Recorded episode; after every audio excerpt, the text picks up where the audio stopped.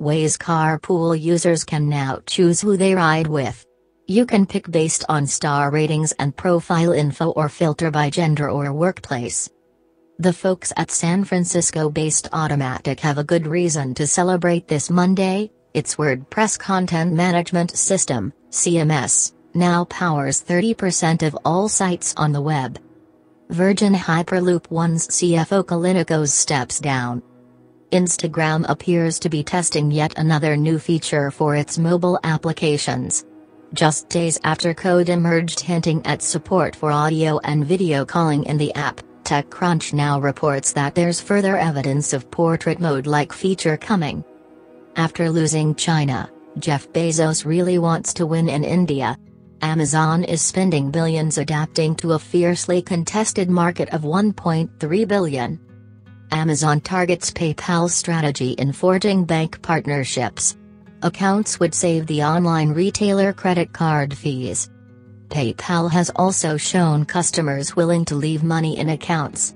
According to the Wall Street Journal, the company is looking to cooperate with established banking giants, such as JP Morgan Chase or Capital One to create a banking solution aimed at millennials and people without bank accounts.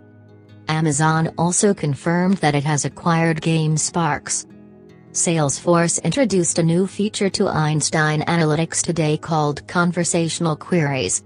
It's not conversational in the Alexa sense of conversation, at least not yet, but it does recognize the most common query types as you're typing providing faster access to data and analytics in a natural language query style.